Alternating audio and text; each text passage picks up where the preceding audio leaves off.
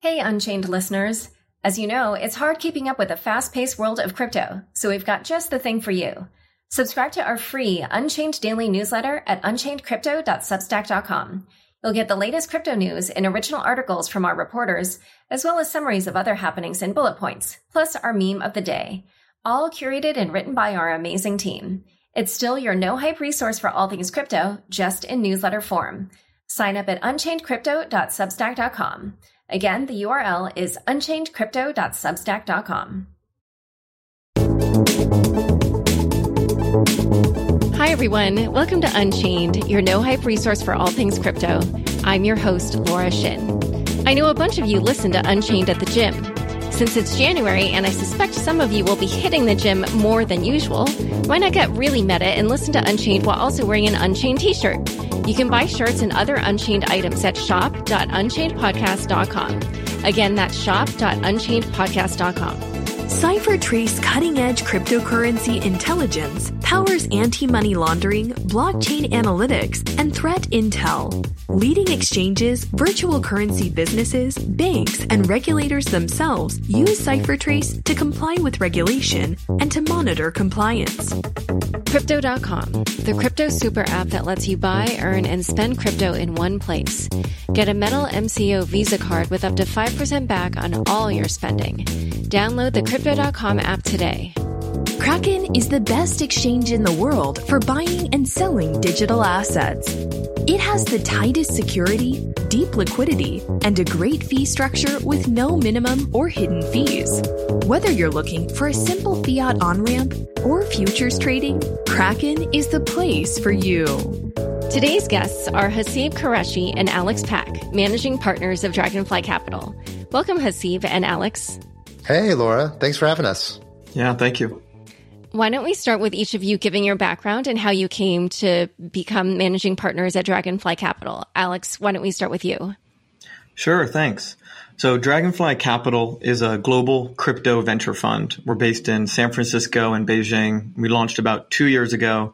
Uh, it's founded by myself and my partner, Bo Feng, and uh, Sieb joined about a year later. So, my uh, brief background is I've been in venture capital most of my career. I started at a fintech firm in Hong Kong then I was a partner at AngelList, then joined the venture arm of Bain Capital, the $100 billion private equity firm in SF, where I sort of helped them build out their early stage investing and started their uh, crypto investing practice. And uh, just to flesh out the Asia side of our story, um, my third partner is Bo. He, he's one of the early pioneers and leaders of the internet industry in China. Uh, founded one of the first uh, China-focused internet VCs, invested in some of the large uh, Chinese internet companies. Uh, and he's also uh, one of the uh, early investors in many of the, the big blockchain businesses that are out of Asia, like the exchange OKEx. And uh, joined us a few months ago. Yeah, so my background, just real briefly, um, before I joined Dragonfly, I was at Metastable Capital, which is a, another crypto hedge fund that's run by Naval Ravikant. Uh, and then before that, I was doing a lot of stuff in crypto. I was sort of, uh, you know, I was working on a, a, DeFi and a stablecoin project as an entrepreneur. I worked for a little while at uh, 21, which is now earn.com, which got acquired by Coinbase. And then before that, I was at Airbnb as a software engineer. So I've had a pretty varied background. And then in my previous life, before I ever got into tech, I used to be a professional poker player. And all of that kind of gives me a pretty different set of perspectives on what's going on in crypto, I think, relative to most people who come from more traditional VC backgrounds. Yeah, for sure. And Haseeb, I actually really wanted to ask you a lot about this. Um, you know, you started doing this when you were 15. So can you tell us like how, how that happened? And as far as I understand, I think you became like one of the top 10 in the world or something at some point and you were teaching it. And yeah, tell us that story. And, um, and just out of curiosity, also how, if, if at all, that experience affects the way that you invest in crypto. Totally. So I, will I'll give like a super abridged version. So I was, I was 16 when I started playing poker and, um, I was like, I think it's really actually surprisingly analogous to like these really, really young crypto traders who made a bunch of money speculating. I think every generation has like its hustle for like young, really smart people who don't want to go down the beaten path.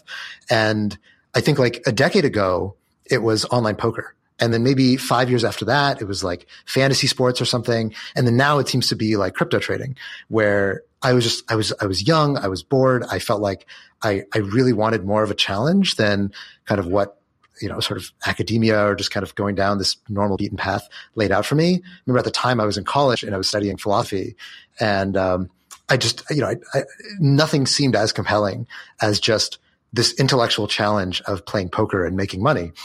And I think, you know, now so many years later, having come into crypto, one, it helps me understand a lot of the dynamics behind, you know, a lot of these like speculative manias. Uh, like online poker had many elements of that, especially after Chris Moneymaker and this big online poker boom that happened around like 2007 to 2010.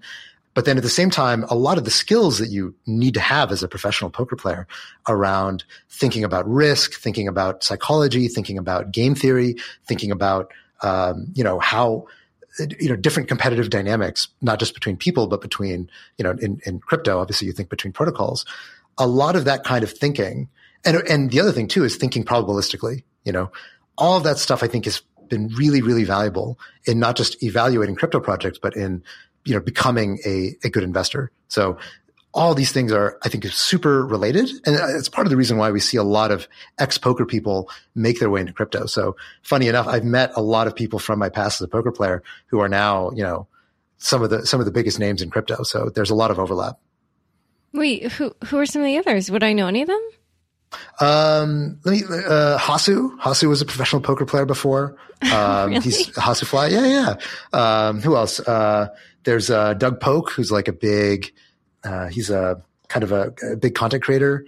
There are a few others. I, you know, honestly, like so many hmm. people have reached out to me and told me like, oh yeah, I used to play poker professionally back in the day, but who weren't, who weren't like quite on my radar back when I was a poker player.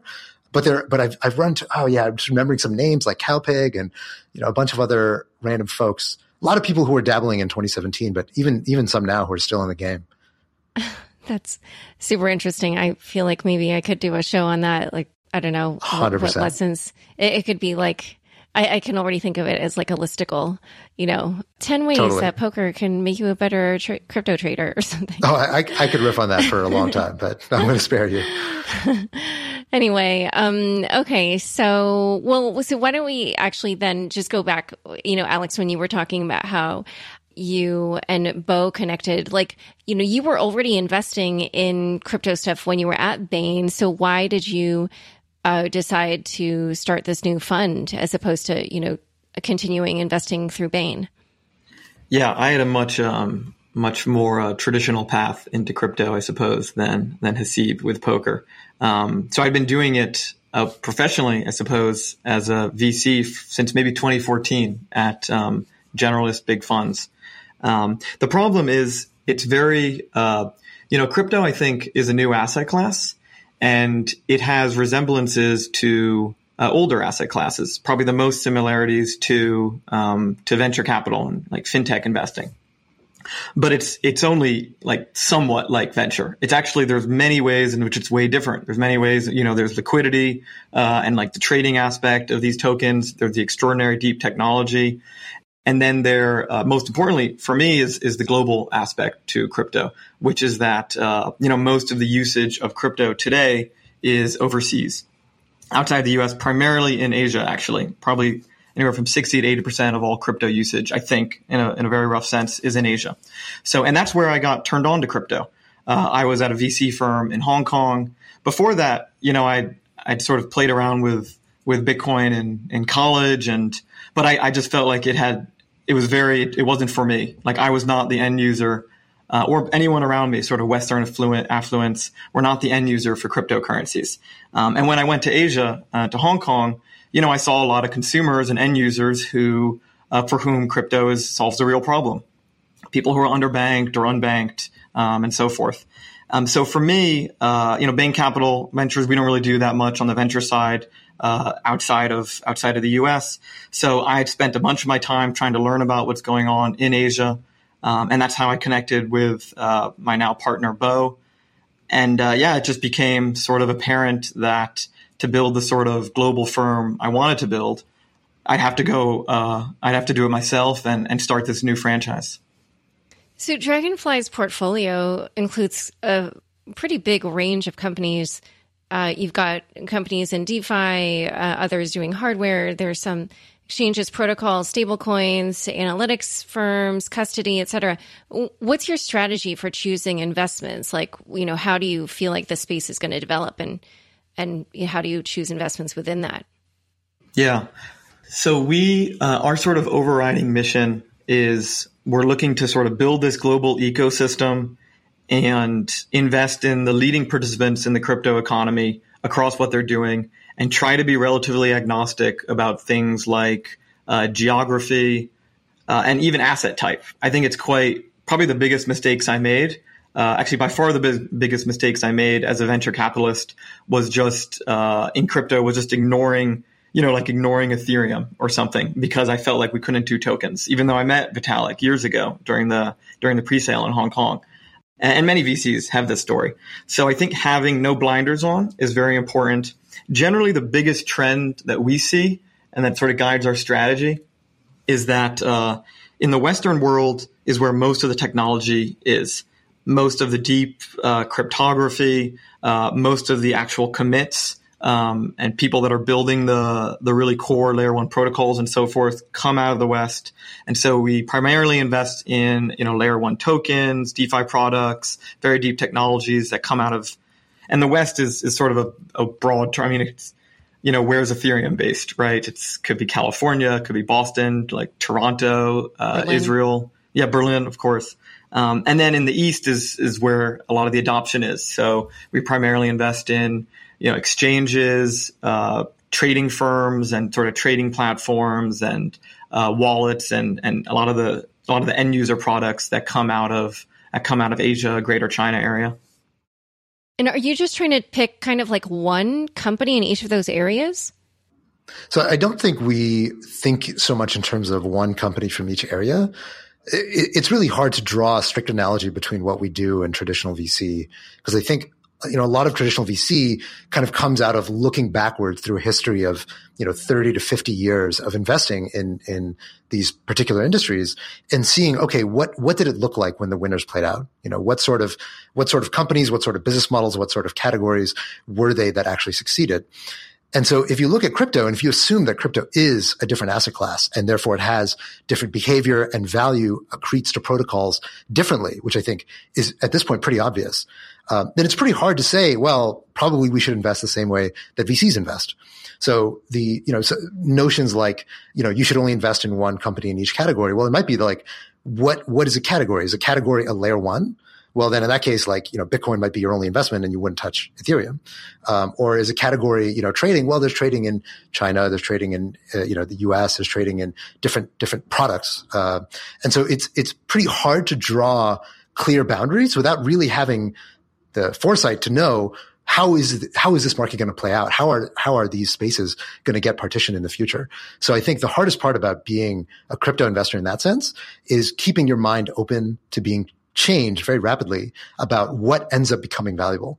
You know, we fundamentally believe that there's going to be you know, Bitcoin isn't the only thing that's going to succeed in the space.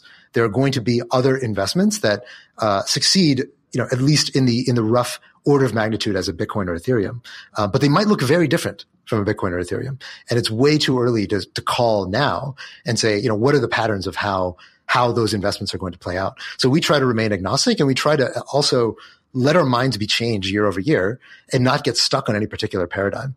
So if you were, you know, if you were back in 2016 or 2017 and you were like, okay, great, this is how, you know, value gets created in crypto, um, you would be totally unequipped to invest in the landscape today because crypto just looks completely different than it did two or three years ago. And I suspect that two or three years from now, we'll see the same level of transformation just because the space moves so quickly. Yeah, I literally feel like every year there's like a new trend or two. Um, one other thing I was curious about with you, your strategy is so at, at, least like when you initially raised your uh, first 100 million in the fall of 2018 or i think that's your only raise um, you said you would invest in three types of assets crypto native funds, decentralized protocols and applications, and then pick and shovel tech startups that build bridges between the decentralized and centralized worlds. But for the first one, crypto native funds, like I, I just was confused. Like, why would you invest in other funds? Or, like, more to the point, why would your LPs invest in you in order to invest in those other funds? Like, aren't they just kind of paying fees twice? Or like, I, I kind of didn't understand that part. Yeah, so part of our strategy, um, in our uh, core part of our strategy is is fund to fund um, in the beginning, but uh, uh, we do it as as VCs with a long term approach. So actually, this oddly enough, this approach is is quite a bit more common in crypto than in other types of investing. Uh, I did it at Bain Capital. Uh, we invested in several funds, several of the same funds. And then Sequoia, Founders Fund, uh, Bessemer, USV, and Andreessen Horowitz, they all had investments in about three to four or more uh, different crypto funds. And I think still today, most of them do. So for us, the thinking was it's a frontier asset class and industry. There's uh, a lot going on around the world. There's a lot of different categories. And our goal is to get our LPs a sort of single diversified exposure to what is happening in crypto and along the way to be part of this global ecosystem of information flows and deal flow and things like that to make sure you know what's going on in the space at all times. And so for that, investing, uh, co-investing with funds, investing alongside them, you know, we're investors in Paradigm and Polychain and Metastable and a few others.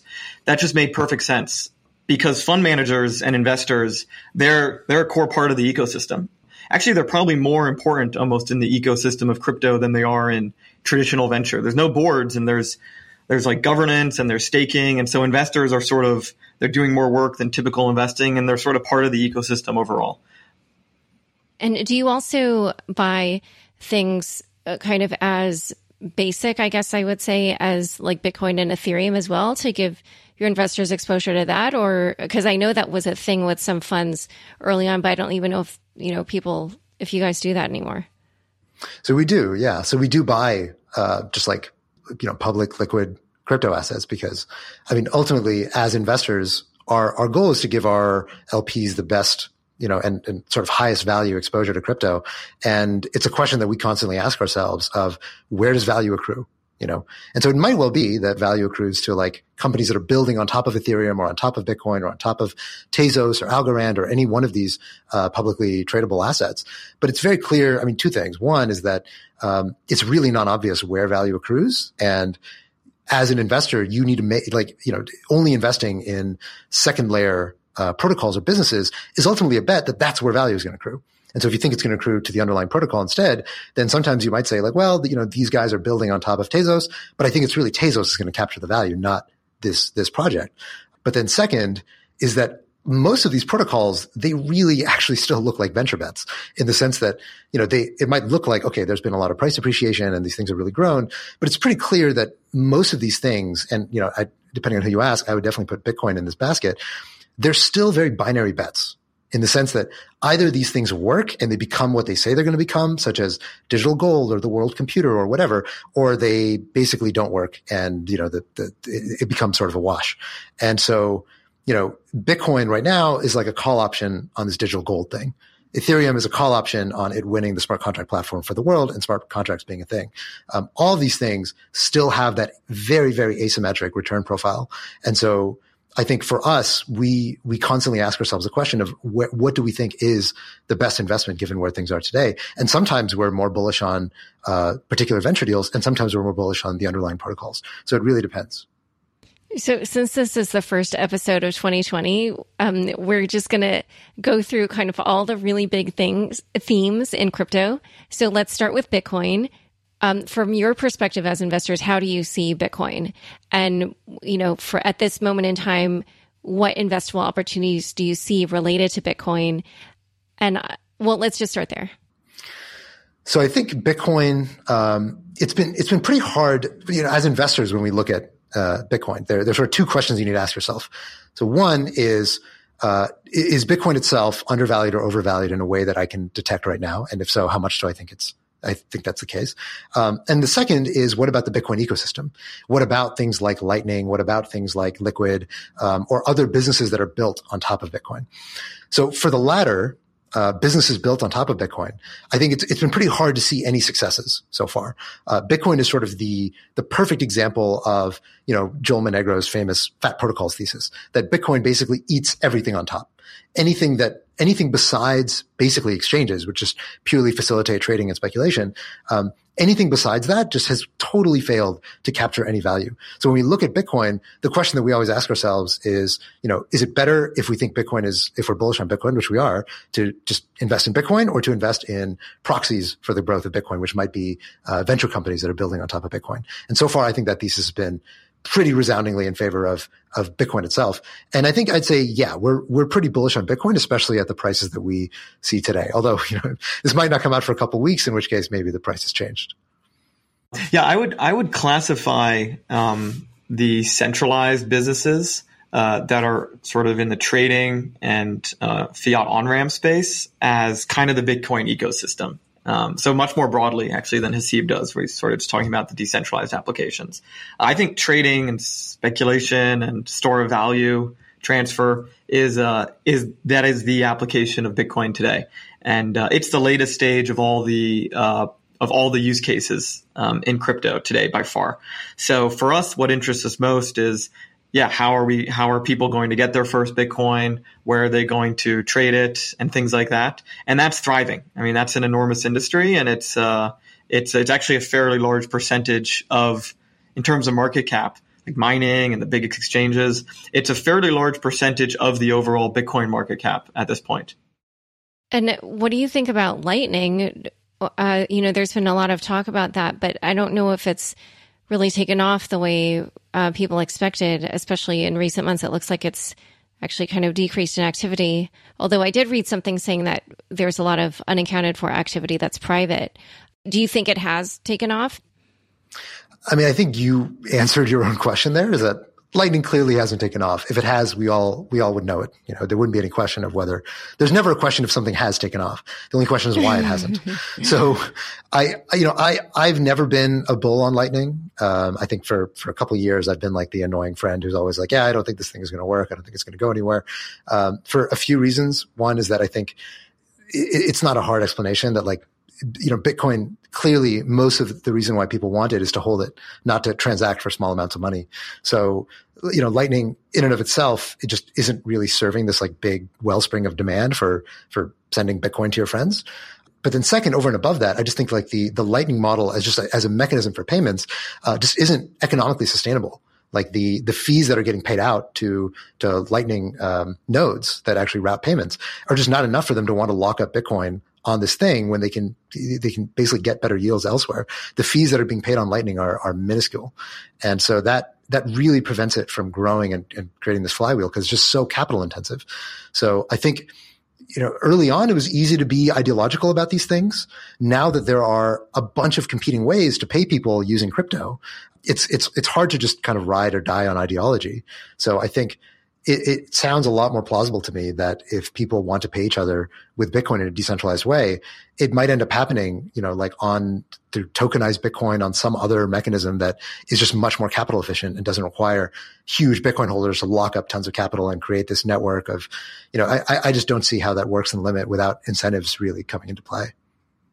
Oh, interesting. Well, so since a lot of layer two development on Bitcoin uh, has, you know, or people have said that that will basically be Lightning. If you don't think Lightning will take off, then what do you think will happen to Bitcoin? I, I think Bitcoin will continue to be what it is, which is, you know, you know, overwhelmingly today, like all of the sidechain and the, uh, you know, like things like RSK and, uh, you know, any, any augmentations on top of Bitcoin have really been tiny ornaments on top of what the real market is. The real market is I want to buy and hold Bitcoin because I see it as a digital store of value. That overwhelmingly is is I think what Bitcoin is going to is going to be used for, and that sort of use case actually is totally fine with the state of Bitcoin clearing today. And maybe it gets augmented with things like Liquid for you know cross exchange transfers and things like that. Um, but I, I don't expect Bitcoin to actually change that much, except in relatively minor ways through its its technological roadmap of just making things more efficient at the margin and maybe marginally more private. Yeah, I think the idea that Bitcoin uh, would ever be a medium of exchange has always been a bit of a libertarian pipe dream. Yeah, well, we there there was that period in 2014 when all those retailers started accepting it, but then like nobody was spending it. But we still have people today saying that they're going to get retailers to accept Bitcoin and people are going to spend their Bitcoin. So I don't know. I, I thought we learned that lesson years ago, but maybe I'm wrong. Um, I, mean, mean there's no like, why don't they accept gold at this point or copper or silver? Like nobody's clamoring for that. and Haseeb, what did you just say? Um, I just said that's the power of ideology. You know, like I'm in a way, like I'm glad those people are there because they are the people who are propelling Bitcoin forward. You know, like Bitcoin, Bitcoin would not be where it is today without its religious acolytes who are like, yeah, you know what? I still believe that Bitcoin is going to be used for payments. Uh, and I'm, and I'm glad they're trying, but I, I don't think they're, I don't think they're right. I don't think it's going to work. But if without those people there, all we have left are like the rationalists who will just like, you know, basically who will, who will leave the room the most at the first sight of, uh, of danger. So it takes all kinds. So Haseeb, I know that at one point you also said that you thought Ethereum would clearly beat Bitcoin and that later you had to revise your thesis. So can you explain why it was that you used to think Ethereum would clearly clearly beat Bitcoin? And, wow, great and what research. do you think now? I didn't even know that. yeah, yeah, yeah. Well, so this was very, very early when I first got into crypto. So, you know, I, I'd known about Bitcoin for a long time, just like, you know, it's one of those things that like your friends used to buy drugs or, you know, just whatever, right? Like it's, it was sort of on the periphery of my attention. And then when I first started getting into the space full time, you learn about Bitcoin, which is like this thing that doesn't really do very much. It's got this terrible scripting language and it's got all these weird edge cases and like backported things. Then there's Ethereum, which like can do anything. And it's like got this awesome welcoming community. And I'm like, okay, there's no way that this like curmudgeonly old thing is going to win over this like new shiny thing that can do strictly more, right? Uh, which, which I think is a very common belief by developers who come into crypto and see these two things as like open source projects. Um, but the reality, of course, that Bitcoin is a lot more than just an open source project. And at the time, I just didn't really grasp that. And this was around the time, you know, the ICO boom was just like really kicking off and, uh, there was all of this momentum behind Ethereum. Uh, and it really took me, it, it honestly didn't take me that long to like really realize what it was that I didn't understand about what made Bitcoin so powerful is that in a way, the fact that it's the fact that it's so static, the fact that it doesn't change is a large part of what makes Bitcoin so valuable. And it's a property that Ethereum cannot emulate because Ethereum is trying to be a different thing. It's not trying to be digital gold. It's not trying to be this unalterable vision of, you know, 21 million uh, deflationary, blah, blah, blah store of value. Uh, Ethereum's trying to be something else. And so it cannot out Bitcoin Bitcoin. And so after, I think after, you know, there was this moment when people thought about, oh, crap, like there might be a flippening, like Ethereum might actually become more valuable than Bitcoin. And I think after the, the deflation of the ICO bubble, when Ethereum dropped from 1200 down to, you know, sub $100, I think that was kind of like, you know, there's this line in the wire that, uh, I think, I think it's Omar who says, if you, if you aim at the king, you best not miss. And I think that, that was sort of the nail in the coffin for Ethereum that Ethereum, once it, once it aimed at Bitcoin and missed, I think like it's sort of the game is over. Bitcoin, Bitcoin kind of wins. And I think it's, it's pretty hard for anybody at this point to dethrone Bitcoin as being the claimant to what will be the digital store of value or the digital gold. It's sort of like you can eventually find a shinier metal than gold, like maybe platinum or something else is shiny. I have, I have no idea if it is, but it, it's sort of too late you know, gold has already been um, just you know impressed into all of our minds as being somehow the most gold that anything can be, and I think that's kind of happened to Bitcoin. Interesting. So we're going to discuss a little bit more about Ethereum, but also uh, really big projects, including Libra China and more on Dragonfly's area of expertise in Asia. But first, a quick word from the sponsors who make this show possible. Today's episode is brought to you by Kraken. Kraken is the best exchange in the world for buying and selling digital assets. With all the recent exchange hacks and other troubles, you want to trade on an exchange you can trust. Kraken's focus on security is utterly amazing. Their liquidity is deep and their fee structure is great, with no minimum or hidden fees. They even reward you for trading so you can make more trades for less. If you're a beginner, you will find an easy on ramp from five fiat currencies. And if you're an advanced trader, you'll love their 5x margin and futures trading. To learn more, please go to kraken.com. That's K R A K E N.com. Crypto.com sees a future of cryptocurrency in every wallet. Have you seen the MCO Visa card? Loaded with perks, including up to 5% back on all your spending and unlimited airport lounge access. They pay for your Spotify and Netflix too. What's not to love? With Crypto.com, not only can you spend your crypto, but you can grow it too. Earn up to 6% per year on the most popular coins like BTC, ETH, XRP, and up to 12% per year on stablecoins. Crypto.com has recently launched its exchange and crypto fundraising platform, The Syndicate. There is a 50% off stellar listing event on January 15th, 2020. Sign up on the exchange now and stay tuned for more listings. Will the world follow France and advocate banning privacy coins? Will government backed stablecoins become the new fiat? Are distributed and peer to peer exchanges just a flash in the pan? The answer is maybe. Virtual currencies can flourish and create a new, private, and more versatile economy. But that grand vision can't happen without keeping crypto clean.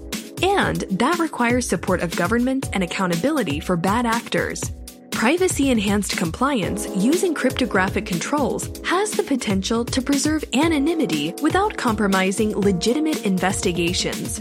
CipherTrace is working on this vision of the future.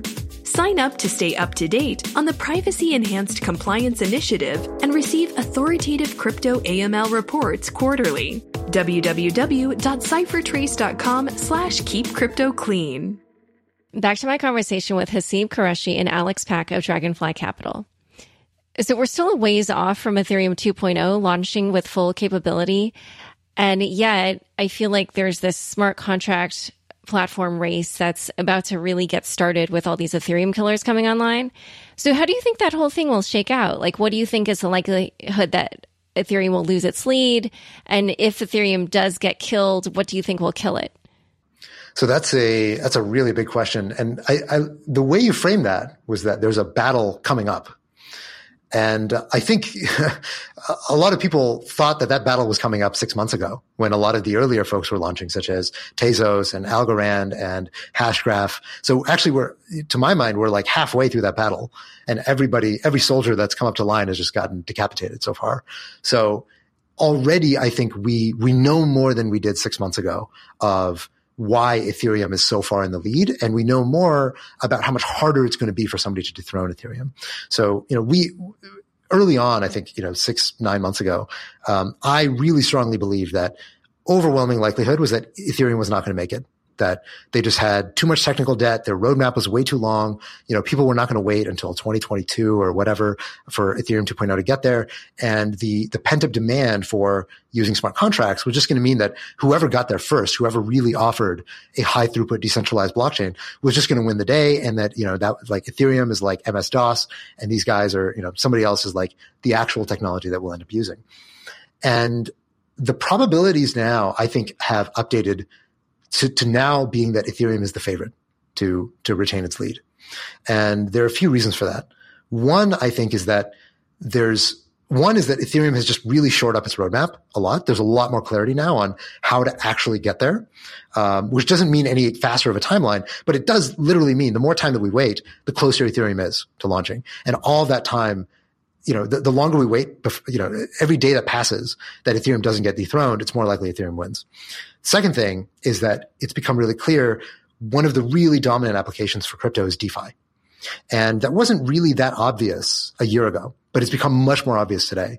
And the thing about DeFi is that DeFi, one, it's only working on Ethereum and DeFi has a huge network effect, meaning that it's very hard to spin up a fledgling DeFi ecosystem on a chain that doesn't have other assets, doesn't have interoperability with other chains, and doesn't have high quality collateral. So if you're trying to build a DeFi ecosystem on EOS, for example, um, you can try, and there and there and there is like a small DeFi ecosystem on EOS, but the problem is like EOS doesn't have a lot of stable coins. You know, EOS itself isn't as high quality collateral as ETH. It's just not as liquid. It's not as uh, it's not as it's it's more volatile and at the end of the day, those network effects just like really keep ETH locked in as being the home for DeFi. And most of DeFi doesn't require super hardcore scalability because you know, most of the applications today, you know, if you're taking out a giant CDP on Maker, you don't need 500 TPS in order to do that.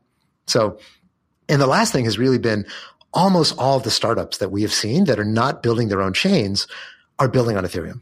So very few companies are making bets. You know, there are a few things at the margin that are saying, okay, we're going to build on Polkadot and be a, a relay, or we're going to integrate with a relay chain, or we're building on Cosmos SDK. We want to be part of the Cosmos ecosystem. But almost everybody else is building on Ethereum. Because it's just the only game in town. It's, uh, you know, to quote a, a, a famous bank robber, uh, people build on Ethereum because that's where the money is. And so if you're building a product that needs to integrate with money, you have to go build on Ethereum. So it's, it's very possible that if somebody brings their own distribution, so, you know, like a Telegram, although, you know, Telegram has its own problems as we've seen with recent regulation. Um, you know, I, I really didn't know what to think if Telegram were to come into crypto and bring with it a huge new ecosystem of developers. Um, and same with Libra. The Libra would, uh, if it, if it were to launch in a way that allowed external developers to build stuff, uh, they would just be bringing a huge growing of the pie in terms of the de- number of developers and entrepreneurs who'd be building on top of them.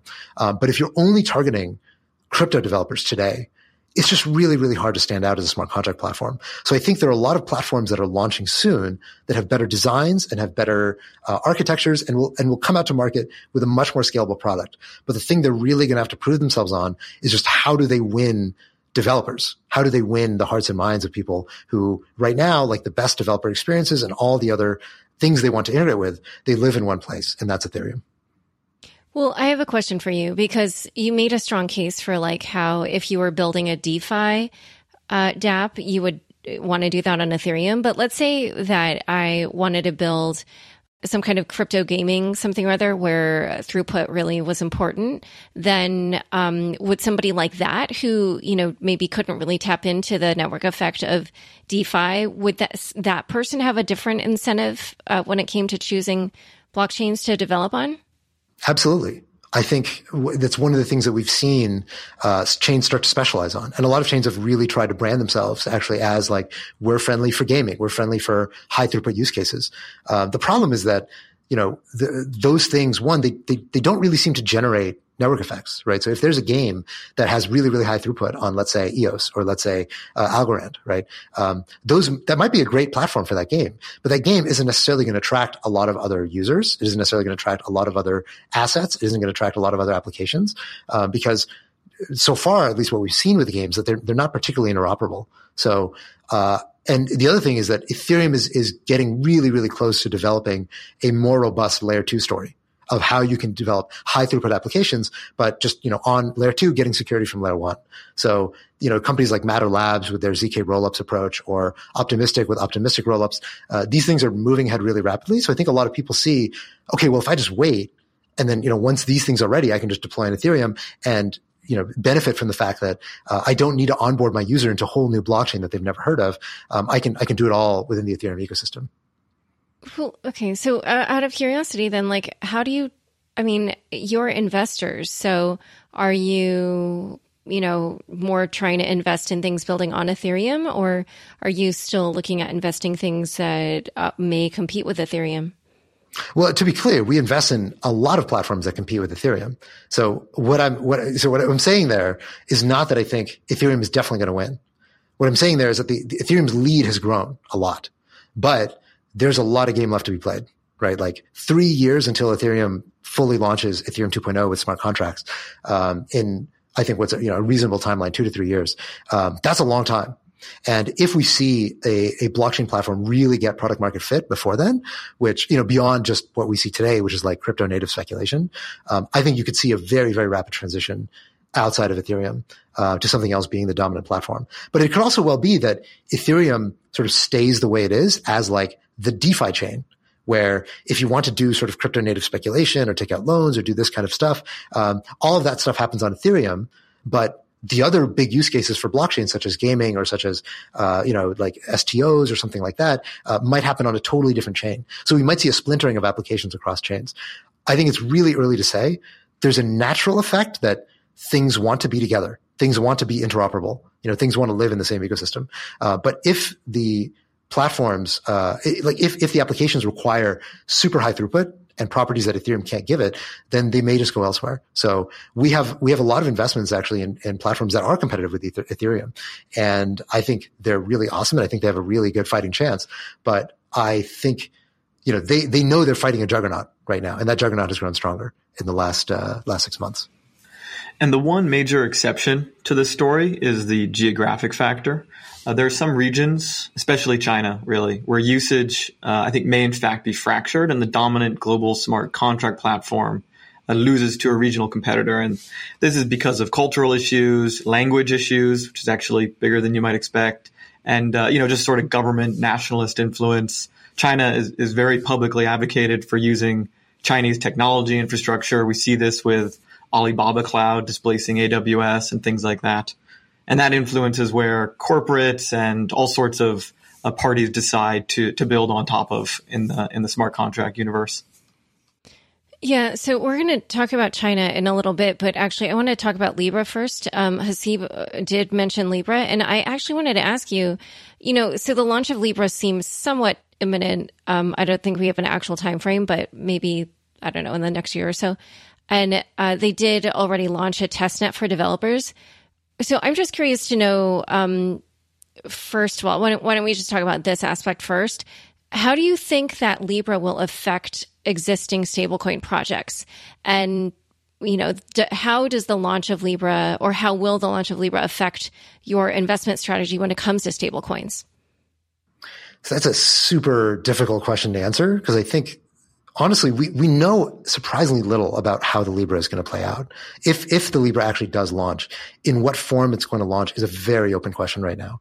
So, you know, to my mind, I, I think the likelihood that the Libra launches in the way that we were originally imagining, with like, you know, basically a, a, network that looks like what they described in the initial white paper and all the documents that they, that they first published earlier this, earlier in 2019.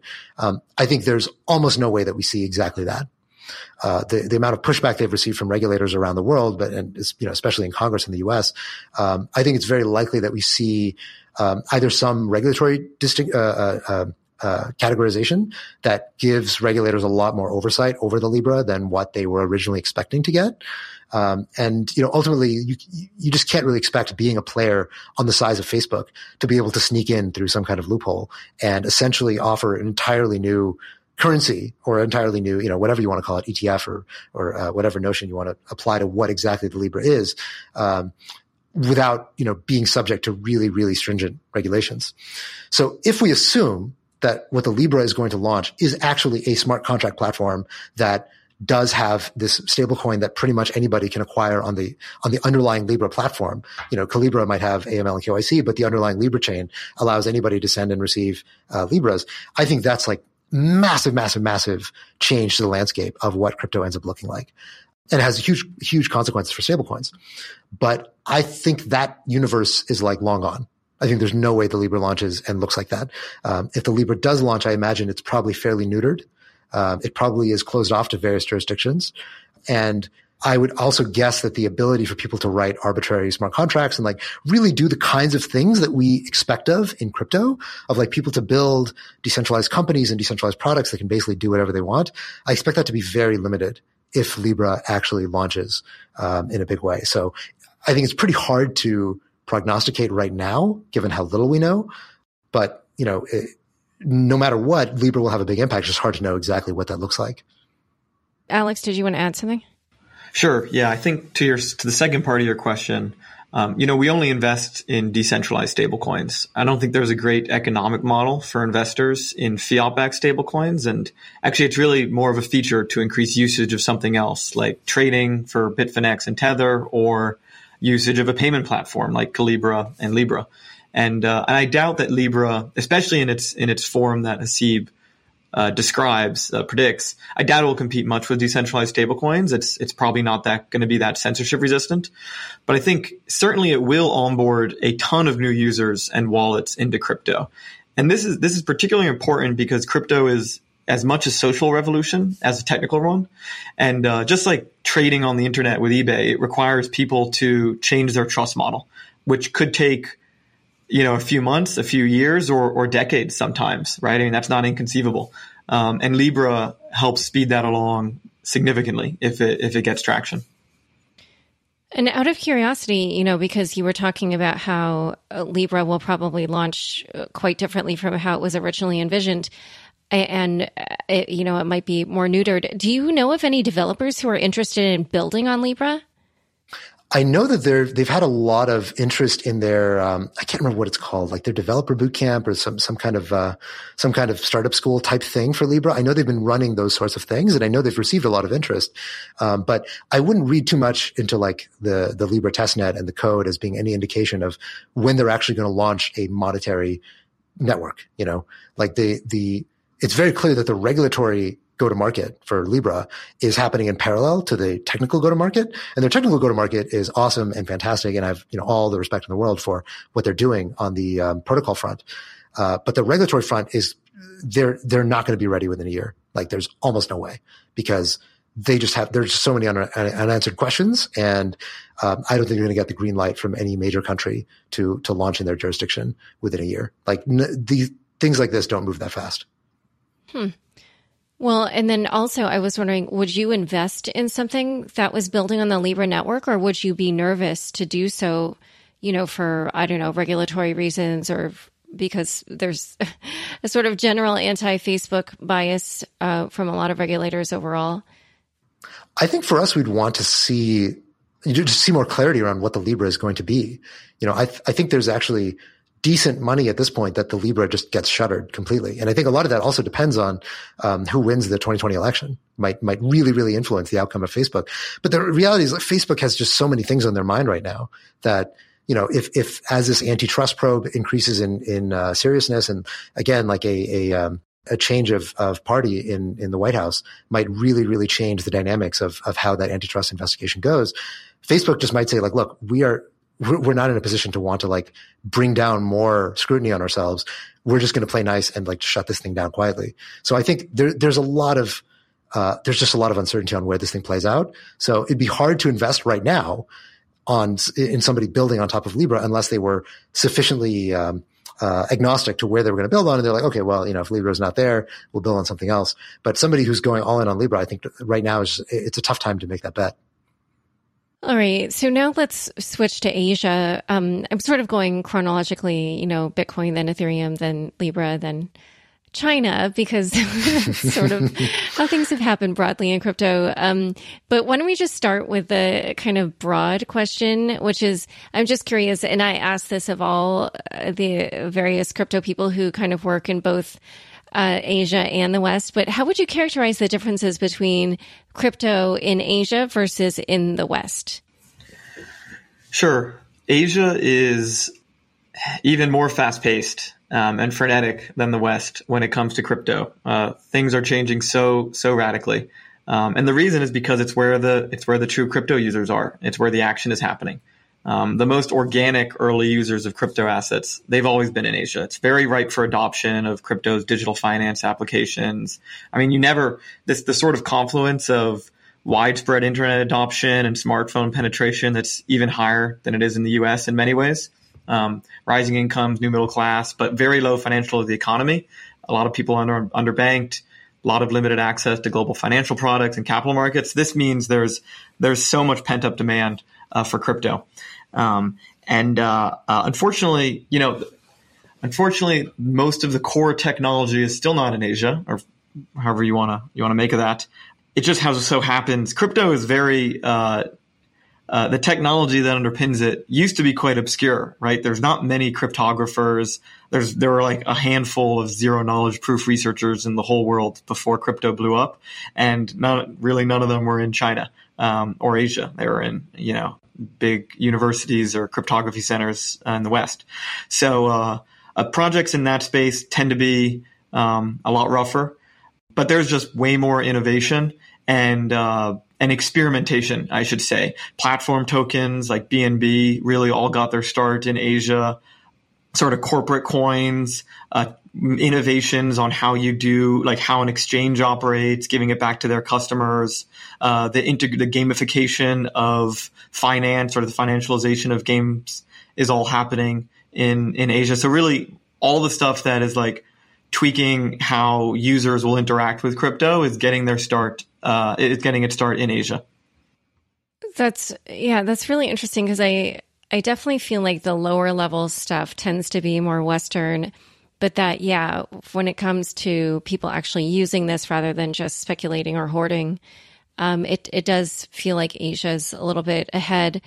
Um, one thing that I was wondering is so obviously now, you know, you guys do have this office in Beijing.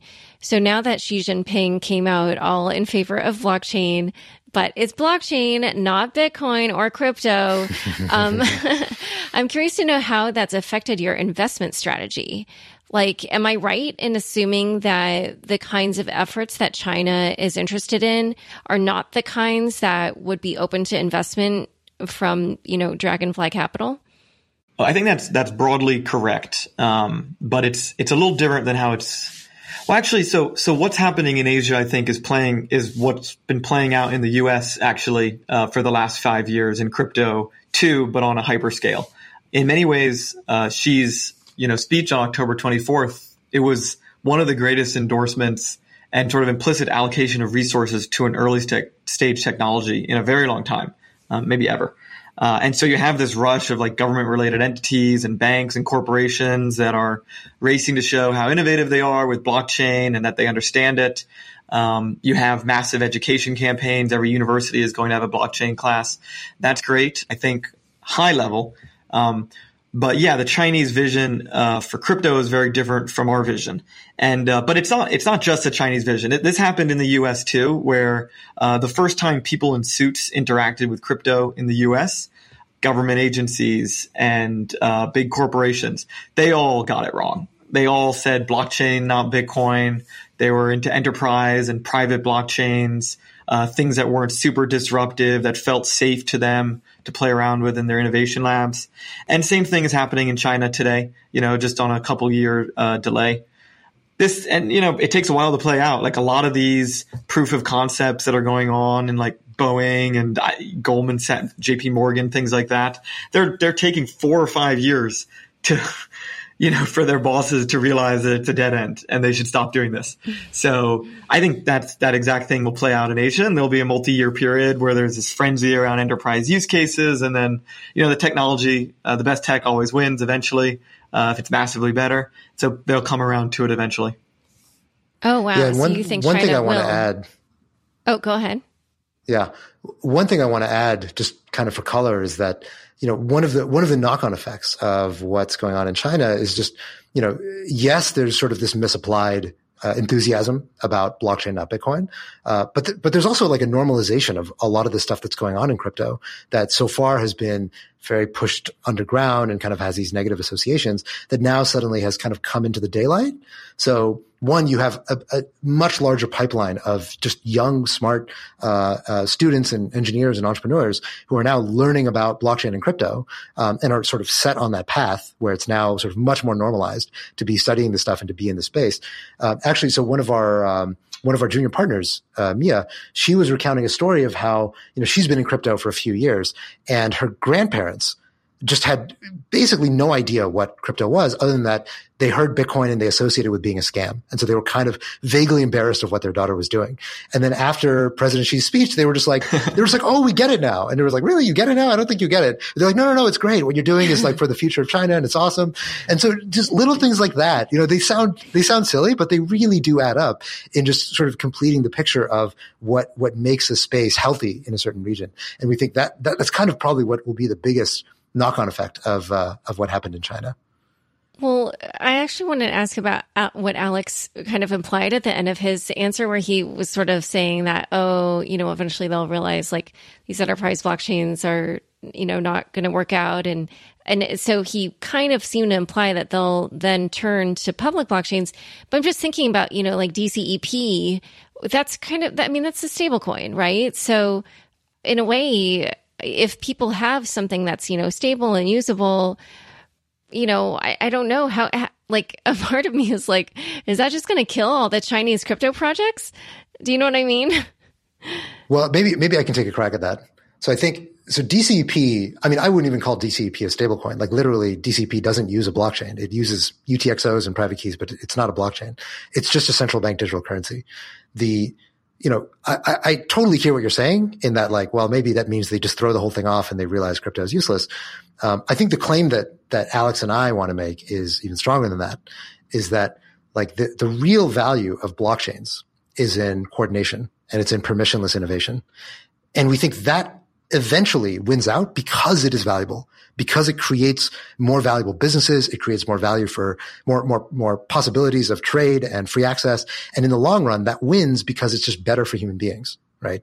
So if, you know, we believe that eventually there will be experimentation along the lines of public blockchains because of course there will like you know people people always want to push the frontier forward and people always want to try out things that they think might become more economically valuable and if we're right that public blockchains produce more value in some for some intrinsic reason over these private enterprise gated blockchains uh, then they'll win and if we're wrong about that and they don't, they aren't actually more valuable, then probably this whole enterprise is doomed. And the only thing that mattered was Bitcoin and all this like smart contract and permissionless, you know, finance and innovation and blah, blah, blah. If all this stuff is totally wrong, then, you know, mea culpa, we got it wrong. But, uh, we think this, the rules apply just as much in China as they do anywhere else. And ultimately public blockchains will, you know, they'll find the value in it because entrepreneurs will find the value in it. Well, but one question about that is I feel like, you know, with the internet, a lot of people were like, oh, this is going to kind of open up China. But here we are now in this, you know, era where, you know, they kind of basically just have their own internet. So do you think that they really will, you know, turn to public blockchains? Because what if they're just like, nah, we're going to have like public Chinese blockchains and, you know, people will just interact in China or transact within China with each other. I mean, it's like, it's like, you know, such a huge market that they could kind of exist in that world and not realize that it's, you know, that it's like limited, which I think is basically how the how they interact on the internet now. There, you know, they like don't miss Google and Twitter. I, so I, first of all, I completely agree with that. And I think what you're pointing at is a real question that I don't think we have a strong answer to of will it be a global single platform that unites, you know, everybody who uses a public blockchain or will it be you know, uh, there's like Ethereum for like a bunch of people, and then there's like this other one for the, you know, this country and another one for this country. Probably, you know, it, it's it's too early to say, and it's hard to know the answer to that. And it also, you know, it, it could well be that uh, it could go either way, and it's just super path dependent on, you know, where is it that, like right now, if you look today at Ethereum, right, Ethereum's localization for China is just abysmal. You know, a lot of the, a lot of the services that you think are like, okay, well, this is DeFi. Anybody can use this around the world. Like they don't even have Chinese UIs. Like literally people in China need to know English in order to interact with a lot of these things. so there's a, there's a, there's a degree to which yeah. like it might just be as simple as, look, these guys just built products for China and everybody in China or anybody who can speak Chinese can use these products. And that's why they won. And it wasn't some intrinsic deep reason why the whole world needs to get connected. It's just that, look, public blockchains are awesome because permissionless innovation is awesome. And you guys just didn't build the right tools for these people. So they're going to go where there are tools you know. So I, I don't know. I think it's early to say, but I I totally see to your point that it really could go either way at this point.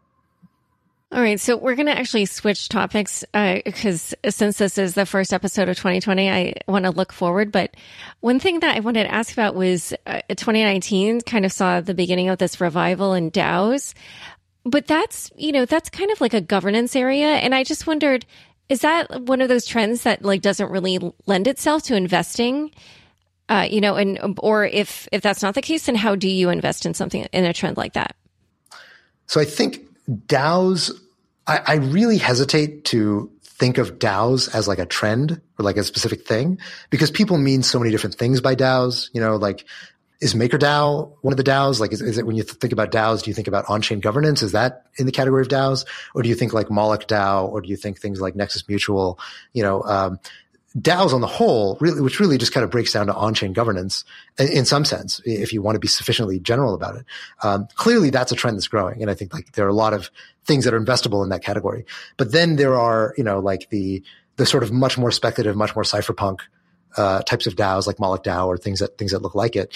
Um, and there I just think we, you know, we, we haven't really seen anything of meaningful scale. You know, the, the last meaningful scale DAO DAO, you know, like sort of emblematic DAOs was the DAO and since then, I think everything has just been really tiny, you know, and, uh, and in a sense, like, you know, people, people knock on the DAO. The DAO was actually like a pretty straightforward, you know, it, was, it, was, it, made sense as an idea. Like, okay, it's like decentralized venture firm. All right. That kind of makes sense. Let's see how it goes. It, it didn't go well, you know, and I think the, it, it remains to be seen, like, what are the things that DAOs will do better than, you know, other forms of, other forms of firms?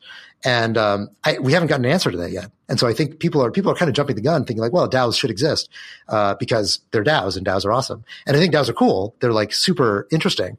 Uh, but I also want to know the answer of like, what do they do better than other firms? Um, and so if you can, if, if I see something that answers that question for me, then I'm going to happily invest. Yeah, I think you know, governance is a very obviously good use case for uh, crypto. I mean, the purpose of governance is to govern shared resources and shared value. And so now you have a digital native value, you can have digital native governance over those things. But it, it's really an innovation on what a company is and what an equity, right? That's what it, that's what a DAO is. But you know, investing in companies, quote unquote, that's not an investment thesis. So it's an underlying tool that enables, you know, new forms of companies. You still need to figure out which company to invest in. This is, I mean, same thing with ICOs, right? It's, or startups. I mean, just cause like not all utility token or whatever, all tokens, in fact, 99% of tokens are garbage, just like 99% of, uh, of unfiltered startups are garbage um, and they don't make sense. It's like, why are you using a token? Things like that. And we're to have the same question with DAOs. Hopefully it's not as frenzied as with ICOs where there's, there's just like thousands of DAOs and they, you know, the tokens for them go up, but it might be, it, it very well might be. But, uh, you know, just like with ICOs and tokens, there will be some great use cases and new innovative things enabled by the, the underlying governance tech. So, Haseeb, I saw that you wrote one of those um, essays for Coindesk. And one of the things that you mentioned was about how you think identity is w- like one of the next steps necessary for the space. But I also wondered again, like with DAOs, is that an investable area? Is that something that you can make money from? That's a, that's a good question. I think uh, to, to clarify, I think uh, identity is a is important to getting to the next step of credit right? Getting credit uh, uh, on the blockchain. And that said, I don't know how far away that step is, and I suspect it's pretty far. Like I would be very surprised if anybody does a does a really really good shot at identity in 2020 because it's intrinsically really hard, and there's just a lot of other low hanging fruit before that's the next thing that we need to crack. That said, you know, is is identity investable? Like if I see a credible enough approach to it, yes. But identity is also to some degree what makes it really hard is that it's a public good. You know, it's like it's like pure infrastructure in the in the in the deepest sense. And I think a lot of times, you know, in 2017, I think a lot of people got into their heads this really really nefarious meme that infrastructure is magically investable. You know, like for some reason, if you have infrastructure and it's valuable, you can make money off it. And in general, that's like obviously not true. And there are some exceptions to that that are really interesting, like Ethereum or Bitcoin. Like that's super interesting that you can invest in this public good and make money. Um, but in general, that's not the case. And you should, you know, uh, uh you should be surprised when that actually is the case that public goods do uh, uh, end up becoming investable. So something like an identity provider it's just really, really hard to find the right business model for something like that. And because it, you know, sort of requires people willing to pay for, for, uh, supplying that identity and that ecosystem just doesn't exist yet. Um, so I think it'd be really, really hard. But if I saw the right entrepreneur, uh, and the right go to market, I think it could be really, really interesting. All right. So to wrap up, why don't we uh, have you guys each give a prediction for 2020? And also, I'm just curious to know what you think will be the first killer app for crypto. So uh, two questions in one. All right. I think Alex goes first. Sorry, Alex wait, remind off. me. So, what was first? Maybe oh, let's edit this part out. First question. Yeah. a prediction for 2020, and also what you think the first killer app will be in crypto. Okay. Um, let's see. I think the first killer app is already here. It's very clearly trading and hodling store value assets. You know, that's not as sexy an answer as possible. Um, but you know, and then DeFi is, is the, is the higher level version of that. Um, so once you have an asset, you seek to use it as collateral. Like house, you know, owning a house or owning art is only the first thing you do with it or, or owning gold. Then you use it as collateral for other things. And that's what, you know, DeFi projects like MakerDAO or Compound do. And so we're seeing the sort of systematic building out of this early use case of of figuring out how to collateralize store, you know, digital native store of values. And that might take a very long time, but it's already here. I mean, it's already crypto's a couple hundred billion dollar business. Um, so it's already well, here and it's growing. Do you, what do you think will take it will take for those to go mainstream? Go mainstream. There's a few things. Uh, one, you do need more scalability to go very mainstream. DeFi projects tend to be the most high that like economically efficient uses of of blockchains today because you could you could put a lot of value through each uh, transaction. Um, but it's not, it's not infinitely scalable. So you need better solutions to layer one and layer two. Uh, and then two, I think it's just about having more endpoints and building out the UX and building not just UX, but building out the security and the tooling um, to make sure people trust that these DeFi projects, uh, you know, they won't get hacked immediately or things like that. Same with Bitcoin, right? I mean, the first few years there were math like it was very uh, questionable whether you should own much of your assets in in Bitcoin. Like it, it easily could be for you know hacked or something at a fundamental level. Um, so I think that's going to have to happen to the Ethereum DeFi ecosystem. All right, and a prediction for 2020. Let's see. Um, I think one one thing that's interesting in the we follow the exchange landscape quite a bit because exchanges are sort of the closest things to uh, crypto native companies. They're very they're centralized today. Uh, you know, they look like they don't they're not run on blockchains or anything like that. But uh, but they're as close to the the future of a decentralized you know autonomous company as you get. And so I think one thing about the exchange landscape is they're morphing very aggressively into basically like financial portals and quasi banks. And they're basically becoming the distribution channel for all crypto products and they have all the users. And so they're aggressively building out bank, you know, you could take loans out, uh, you could have deposits and do custody from, uh, from your exchange, but you can also, uh, you know, use a DEX you can, uh, you'll be able to use a lot more DeFi products in the coming months, games and all the other applications as well. You know, once these decentralized applications take off, I think, you know, barring a big growth of, you know, like Calibra or Telegram, like a big new distribution channel coming in from the old world, these uh, exchanges are going to actually look a lot more like portals um, from the internet era than uh, than just a traditional, you know, exchange like the New York Stock Exchange. Hmm. Okay, Haseeb, killer app and 2020 prediction. So, killer app, I would say, is almost without a doubt stablecoins. So, in, in, some sense, like the Libra kind of made it clear that there's there, you know, people are actually already terrified that they're certain that this stablecoin thing is just going to take over the world, um, which I think is a little bit premature, but I, I think is directionally correct. Um, so stablecoins, I think, will be huge and will probably be the first really widespread killer app of crypto. And then prediction for 2020, I would say 2020 is probably the year that we're going to see um, synthetics, synthetic assets really, really start to take off aside from the US dollar. So right now, you know, the biggest synthetic asset that we have is MakerDAO and that produces a synthetic US dollar. But I think there's going to be a lot more synthetic assets that get created and more um, creativity around distribution where essentially you know, at some point in the future, one of my big theses about crypto is that, you know, the internet did a lot to disrupt many, many different markets. But the one thing that it really did not touch is finance. Finance is basically the same before and after the internet. But crypto is sort of going to do to finance what the internet did to all those other industries. And a lot of that is, you know, this vision that some random person anywhere in the world can open a mobile phone and buy a synthetic asset of whatever it is that they want. So if I'm, you know, some random guy in Africa or Indonesia or China, I can just get on my phone, I can, you know, deposit some money and then I can buy a synthetic exposure to the S&P 500 or a treasury bond or, you know, a Netflix stock or whatever it is that I want. So, you know, finance getting completely uh, democratized and, and disaggregated by the blockchain. That I think will begin in 2020. Yeah, I I had like a funny thing happen to me the other day where I was walking down the street. I passed by a bank and I I like I, I don't even know what I was thinking. I just wasn't thinking anything. But I just heard this voice in my head like, that's not gonna be here in five years. and I remember being like, whoa, wow. like like what like what like like I wasn't intentionally thinking that thought, but it just popped in my head, and I yeah. had the vision of you know like Virgin Records and like Blockbuster and um Barnes No or not uh, Borders, like, and, and, it was just so funny that it just like popped in my mind. And I was like, oh, maybe not exactly five, but definitely ten.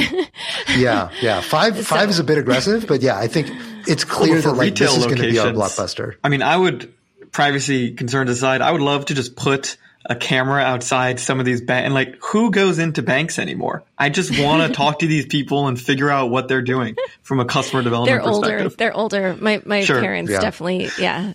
Yeah. Sure. Um, anyway, okay. Well, this has been a great conversation. Where can people learn more about each of you and Dragonfly? Hello? Uh, see what, what's our website again? okay. All right. Uh, yeah, you can you can uh, find me on Twitter. I'm at Hosseeb, H O S S E E B, uh, and you can learn more about Dragonfly at dcp.capital. We put up a bunch of research and blog posts, just kind of analyzing the space from different angles.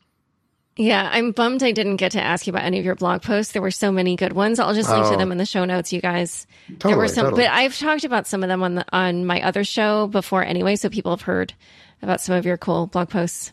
Great. And well, Alex, feel free to yell wanna... at me afterwards if you don't like them. Alex, did, do you want to share your Twitter? Oh, it's uh, Alpacka P A L P A C K A P. Don't just look up my name, Alex Pack, and our and check out our Medium on www.medium.com. Okay. yeah, I, I do really Great. recommend the Medium, you guys. It was very. Good. That's very where good. most of our interesting content lies. Yeah. Yeah. Yeah. Great. Well, okay, thanks for having okay. us, Laura. This is this is a lot yeah. of fun. Yeah. Well, thank you both for coming on Unchained. Thanks. Thank you. Thanks so much for joining us today. To learn more about Haseeb, Alex, and Dragonfly Capital, check out the show notes inside your podcast player. Want to show your love for Unchained? Check out our t shirts, mugs, hats, and stickers at shop.unchainedpodcast.com. Unchained is produced by me, Laura Shin, with help from Fractal Recording, Anthony Yoon, Daniel Nuss, Josh Sherm, and the team at CLK Transcription. Thanks for listening.